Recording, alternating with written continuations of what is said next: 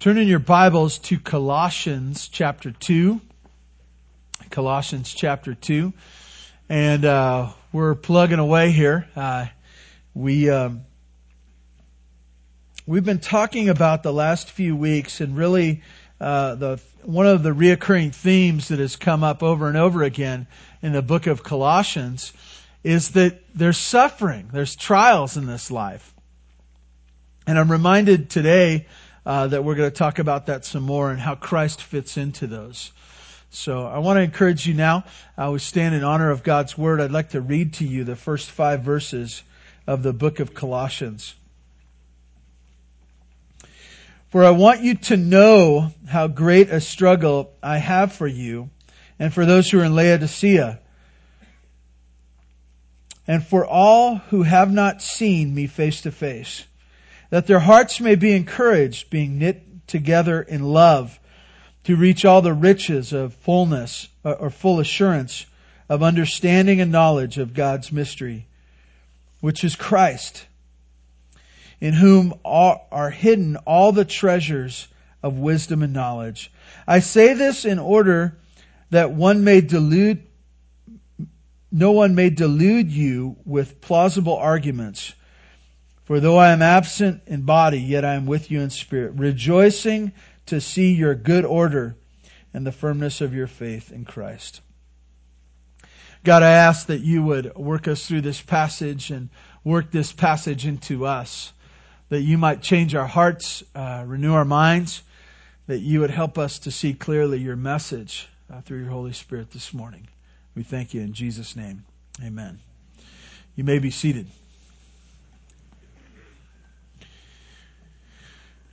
We're in the midst of the, the playoffs, the NFL playoffs, and I'm super excited. I'm super excited. Is anyone else super excited about the playoffs? Steelers fans, Steelers fans, Detroit Lions fans, they're, they're never going to be in anything. We'll get them next year is always their, their battle cry. You know why I'm so excited about, uh, football season, uh, the playoffs and everything? Because it means that football's almost over and baseball starting, and that's pretty exciting. One of the things I do like about football is that they play hurt. They play hurt. And it's not so good, you know, that they play hurt because sometimes they hurt themselves more in playing hurt. But I love the idea of just tape me up and send me back in. That I, I, am so committed, I'm so committed to winning this game that I'm willing to play hurt. Willing to play hurt. And I get this picture throughout uh, the book of Colossians thus far as we have gone through it. That Paul talks about trials and struggles. And the first verse we're going to look at this morning, he talks about that it hurts, it hurts to do this thing called the church. That it's a struggle. That there's pain involved. And not to, you know, I know how most of us deal with pain. If it, if it hurts, we stop. We stop if, if something hurts us over and over again, we're, we're good thinkers and we go, note to self, I'm not going to do that again. You know, I, I think about, uh, my, my times on the ski slopes and it's just been a painful couple of days that I've been up there in various times and tries, and, and I've come to the place where I just don't do that. I just don't do that because it hurts too much.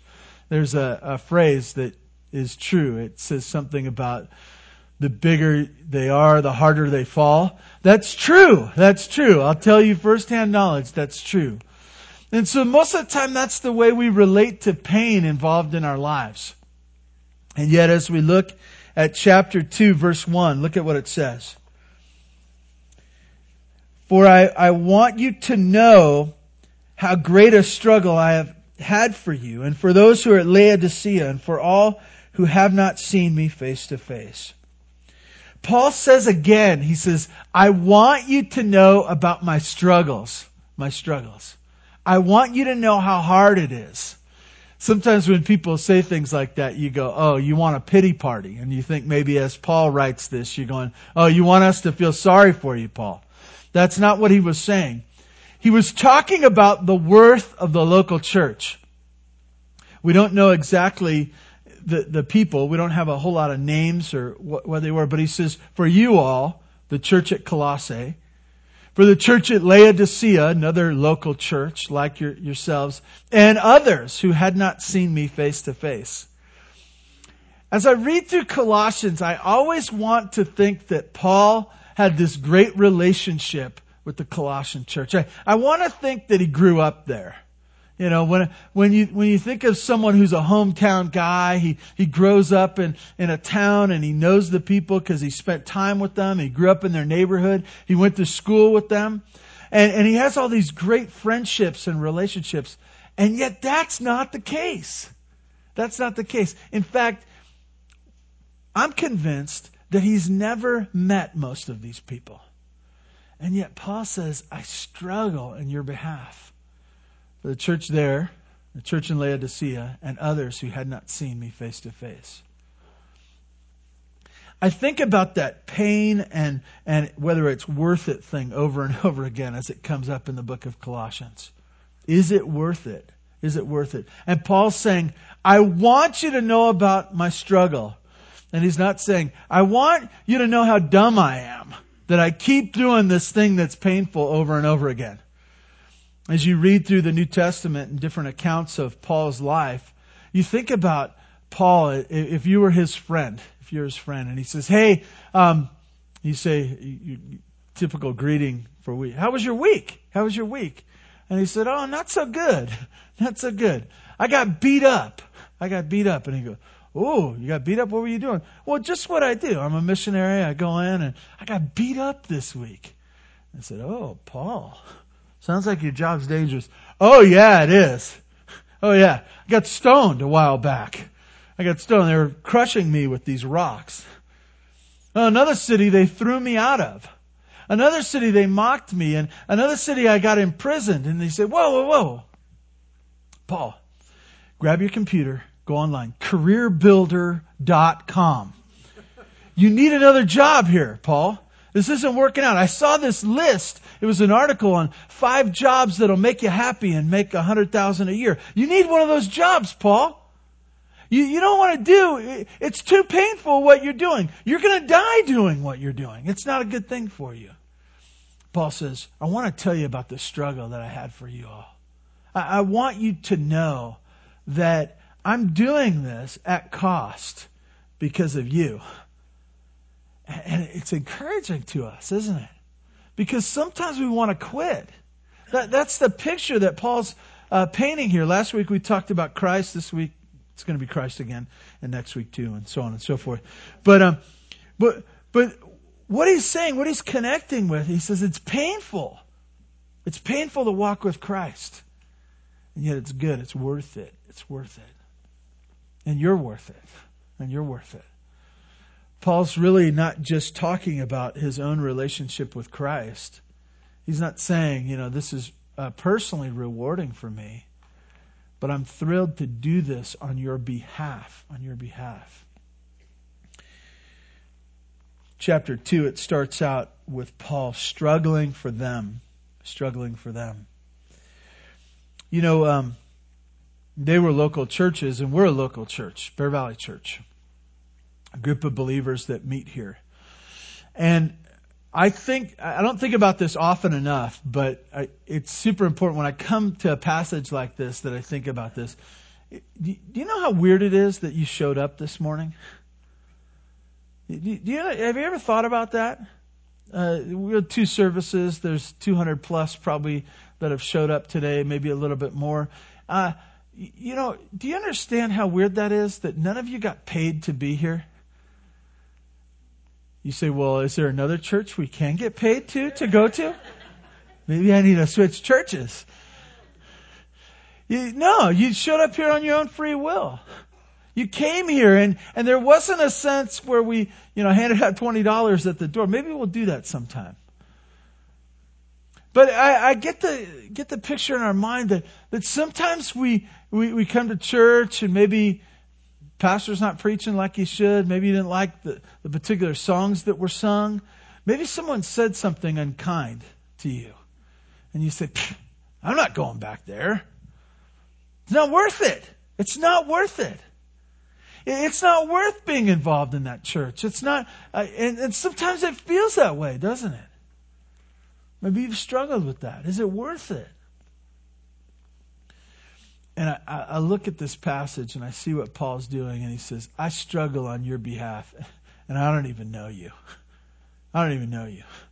There's people that I haven't seen face to face before, and I struggle on your behalf. Paul's going to tell why, and I think that's super important for us to see this morning. And really, the why is so that they would have a foundation on which to attain or to reach the riches that they so desperately need, a foundation. And this is what he says. Verse 2 that their hearts, being those churches and those people who hadn't seen him face to face, that their hearts may be encouraged, being knit together in love, to reach all the riches of the fullness of understanding and the knowledge of God's mystery, which is Christ. But first, the foundation. There's two things he says about the foundation. He says, This is my goal. This is why I'm taping it up and going back in there. This is why my back's killing me, but I, am still going to push on. This is why it's dangerous and I'm going to keep going. It's for these two things that the church would have. First thing that they would have is they would have encouragement in their hearts. Encouragement in their hearts. The, the idea there being is one alongside them to give them encouragement, cheering them on, and the idea of admonishment as well. Admonishment as well. Um, the reason I think it's important to re- remind us that it's admonishment. So sometimes the the cheering on that we need, uh, you know, uh, I know there's some grandmas here, and I realize I'm I'm treading on dangerous ground when you start talking about grandmas. But you know, uh, it's interesting when grandma's around, and um, maybe some of you have disciplined your kids around grandma. Uh, that doesn't work really well sometimes because you're trying to correct them, and they're going, "Oh, they they didn't know." They were tired. They, you know, just just let, you know, they just need a nap. They don't need to obey right now. They just need a nap. You know, if they weren't so tired, they wouldn't they wouldn't have, you know, punched their sibling. You know, yeah. Sometimes the, the, the idea of admonishment and this encouragement of their hearts is the idea of cheering them on, keeping them going. In sports, this happens all the time. It happens all the time. They, they get together and they go, come on, we gotta do it. We got this much left on the clock. We gotta get it now. It's not like, oh, you know what? You look tired. Maybe you should sit down. Maybe you should quit and we'll come back next week. No, the time is now. And he, he's saying this, he's saying they need encouragement in their hearts. The idea of heart in the Bible, when we read that, sometimes we struggle, especially those of us who have had, had heart problems and we've gone to the heart doctor and we realize that the heart is a muscle and it pumps the blood like this and it, it squirts it out the right ways and it keeps it going through the body. And we realize that the heart is a muscle that's critical to our, our living. But all the thinking and stuff goes on up here, right? In the Bible, when it speaks of the heart, it, it's talking really about the mission control center of us. It's our person and who we are. And he says, not on the outside do you need encouragement, not just a little casual thing to help you through, but in the deepest part of who you are, you need encouragement. You need encouragement. Why? Why? Why do we need encouragement? I think it's real simple. Because when we're discouraged, we just lay down and die. Lay down and die. Can't accomplish anything. Can't accomplish anything. We won't seek after God. We won't look for Him. We'll just go, oh, I just don't feel like doing anything. Discouragement makes a quitter. Encouragement causes us to go on and to, to proceed and to, to accomplish. That's the first thing that Paul says. This is the reason I struggle for your encouragement in your heart.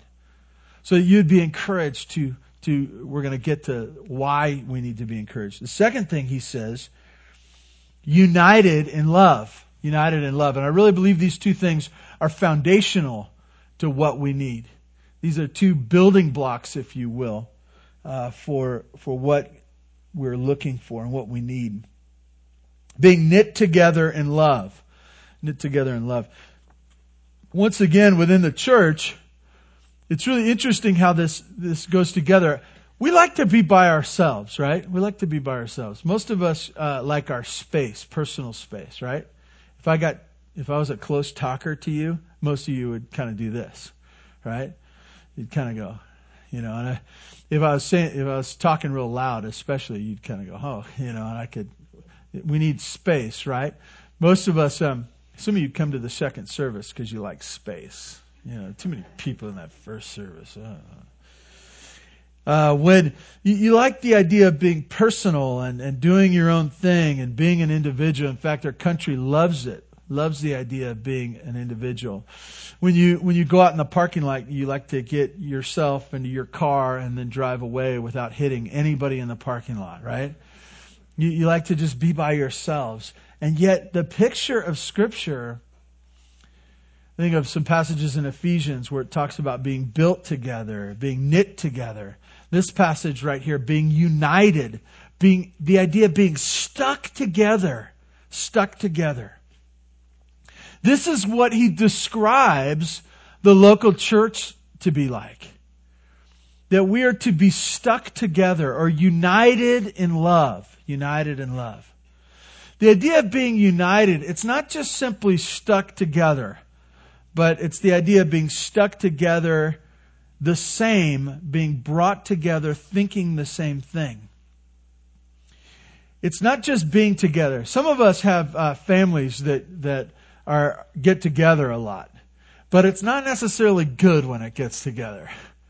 There's fighting and yelling and there's a sense of being unkind with one another. But we have a family that's stuck together. And yet there's chaos that happens. I'm not describing my own family every day. But, um, the, the idea that it's not necessarily always united. It's not the idea that we are together doing the same thing, focused on the same thing. And yet the picture in the church, how do we get united? How do we come together? It says united in love. And if you look at this passage, the context, it's talking about what Christ has done. What Christ has done. I, I think the church is always such a unique thing because we are so different. We are so different. As, as I look at this church here today and I think of the people who showed up at the first service, we're different. There's not a sense where we would come together unless we had a common thing that brought us together. And what is it? It's the love of Christ. It's the love of Christ. That He is the one that gets us together, not just in the same room, but unites our he- hearts with one another. These two things really describe the peace and the, the strength, the empowerment, if you will, to do what comes next in this passage. These two things are the reasons that Paul struggled. Middle of verse 2. Middle of verse 2. That their hearts may be encouraged, being knit together in love. Knit together in love. Why do we need to be encouraged, knit together in love? Simple. To reach all the riches of full, full assurance and understanding and the knowledge of God's mystery, which is Christ. Which is Christ. It's upon this foundation that we are able to reach for Christ. To reach for Christ. To, to get to Him, to understand who He is. That we would sense a fullness to His, His gospel, that we would understand who He is in a personal way. I think about this and it's really hard to describe because it, it, it talks in such big language. It says in, in verse 2, it says, with full assurance, the idea of completely understanding Christ. And we're going, oh, I don't know if I can do that. I don't know if I have the capacity for that. You see, this is, this is where we are at. This is what we are seeking after is to know Christ, to know Him. I, I think about um, who Christ is and, and how we miss out on how great He is. I think of uh, a story I heard a couple of years ago, true story. Uh, there was a, a, baseball player and he was trying to make the major leagues. He was a pitcher. And he was just a normal guy. I think sometimes we think that some athletes and celebrities don't have a life outside of what they do. And this particular man did. He had a family. Um, he wasn't particularly had a lot of money. He, he was, he hadn't made the big leagues yet. No big paycheck for him. But he had this uh, elderly aunt, and uh, she she didn't have a whole lot of money. She had this kind of obscure piece of property out in the country. It wasn't in Tehachapi, but it was it was out in the sticks, and I believe it was Massachusetts. I think it was about 50 acres. And he was trying to make the major leagues, and he was doing all this stuff. But she had this piece of property, and she she needed money to get into this nursing home. She didn't have any money. And so he said, oh, I kind of like the land, you know, I, I looked at it a couple times. I'll buy it. I'll pay you $50,000 for, I think it was 50 acres, 30, 50 acres, somewhere in there. So he buys this piece of land and he's still focused on his baseball career and he, he really wants to make the major leagues. And he decides he's going to build a home on this piece of property. And as they were grading, they realized that there was this, these weird looking rocks that were different than any they'd kind of seen before. And they needed to cut through some and move them to build a pad. And he realized he needed to get someone to come out and really, you know, how to deal with this. And they found out that this was incredibly valuable rock that was on this piece of property. In fact, they had experts come out and they estimated that the rock that is on this man's property that he paid $50,000 for is about is worth about 2 billion dollars. 2 billion dollars. And I think about that and I think about he didn't he was just stumbling around, right? He was going through life. He was doing his aunt a favor. He he didn't think about the worth of the rock. He didn't say that this was this great investment. But it turned out to be so. Point being that we stumble around and we stumble over Christ. Maybe some of you here this morning, you're like, I wasn't focused. I wasn't seeking after Christ, but I stumbled upon him. Even if you stumble upon Christ, there's a danger. We'll get to those at the end, but, but do you know the worth of Christ? Do you understand what, what you have in Him? He speaks of these full riches, the, these, these riches that are to be sought after to reach all the riches of the fullness, full assurance of understanding and knowledge of God's mystery, which is Christ. Do you understand the riches of Christ this morning? Have you, have you found Him? Have you found Him? Have you found the riches that are found in Christ? You see, that's, that's what we need. That's what we need to be reaching for, seeking after. It says God's mystery in here, and the point being of God's mystery, it's that His story, His plan. It was His desire that if you read through the whole Bible, there's a sense in which it is culminated in Christ. The whole story is in Christ. It's looking to Him and, and seeking after Him. And then He comes upon the scene and He's accepted. He's the Messiah to come. He gives Himself a sacrifice. He, he died and He rose again that we would have victory inside Him and that for eternity He would be worthy. He would be worthy. We look at this and we say, well, some, it is kind of a mystery. Like in the Old Testament times, they didn't always know that Christ was coming and they didn't always understand what God was doing. In the New Testament, you have people that are really in the presence of Christ and they reject Him and they go after other things. It seems like such a mystery. And even now, that God would love sinners like us, it's somewhat of a mystery to me. And he says, yes, it's a mystery, but the mystery is so simple as well. It's Christ. All the riches are found in Christ. Verse 3, verse 3. Excuse me.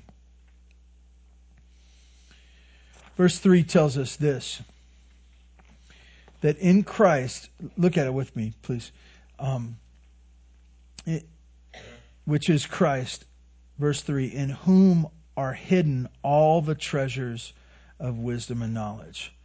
I know that may not sound all that significant in our English, but when you think about that, you say wisdom and knowledge, wisdom and knowledge. And it says all wisdom and knowledge is found in Christ. That verse is saying that all we need is Christ. It's saying all we need is Christ. He, he's everything. He's everything. I think about the book of Proverbs. And I don't know if you've read the book of Proverbs. It's the great wisdom book of the scriptures. And I think about all that's in there. It's a lot about wisdom and the fool and how you tell the difference and how you can be wise. And I struggle with that. I, I think, how can you get the whole book of Proverbs? How can you get it? It's in Christ. It's in Christ. To have Him is to have everything. I think about, uh, like many of you, I went to one of the great uh, schools of our state, Santa Barbara City College. Many of you went to BC or AV. And I, I took the, the philosophy class. I, I sat in a lecture hall and uh, some really cool professors said some amazing things that nobody understood. And we sat there and we, oh, wow, that's deep. Oh, amazing. What a great philosopher. How, how great is his wisdom? And yet we seek after these things. I remember some of the students clamoring for this guy's attention. They'd go to seminars off school time and they'd hear of other people who had all these deep thoughts. And we say there's something out there. And yet, what does it say in verse 3? In Him or in Christ, in whom all wisdom and knowledge is. He's the only one that has it. He, he's got it all. He's got it all, and it's found in Christ. I think so often about our, our world today, about what we're seeking. And, and even as it says it in, in verse 3, it, it talks about this wisdom and knowledge as being what? Look at it. Verse 3 says, In whom are hidden all the treasures. Treasures. You see, there's a value here. There's an amazing riches that are found in Christ, in His wisdom and knowledge. That He's the one. I, I think of people that I, I have known and even dabbled in myself, the idea of seeking after riches. We want to be rich. We, we like the idea. We, we pursue those things. We, we think it would be great if we had the riches. I used to watch as a kid different shows where they were uh, looking for sunken treasure. And I used to always love them. Be out at sea and they, they would have these maps and they would talk about why they're at the particular place and what they hope to find. And they'd go down and they'd have these, these divers and they'd find things. And I'd get so exciting and I'd dream. I'd go, wow, wouldn't it be great? I remember seeing uh, some shows about gold prospecting. And even today, how, how some were, you know, got their scuba gear and they're in some river and they're, they got some vacuum and they're, they're vacuuming these things up, hoping to find gold. I thought, wouldn't it be great if I found gold? My backyard? Wouldn't it be awesome? Never happened. Never found any gold in the backyard in Santa Barbara avocados, maybe gopher holes, yes, but no, never any gold. I, I, we love the idea of, of riches. And yet, what does it say in verse 3? That the, all the riches, the, the wisdom of his knowledge, is found in Christ. Verse 3 tells us he's all we need, worthy to be sought after.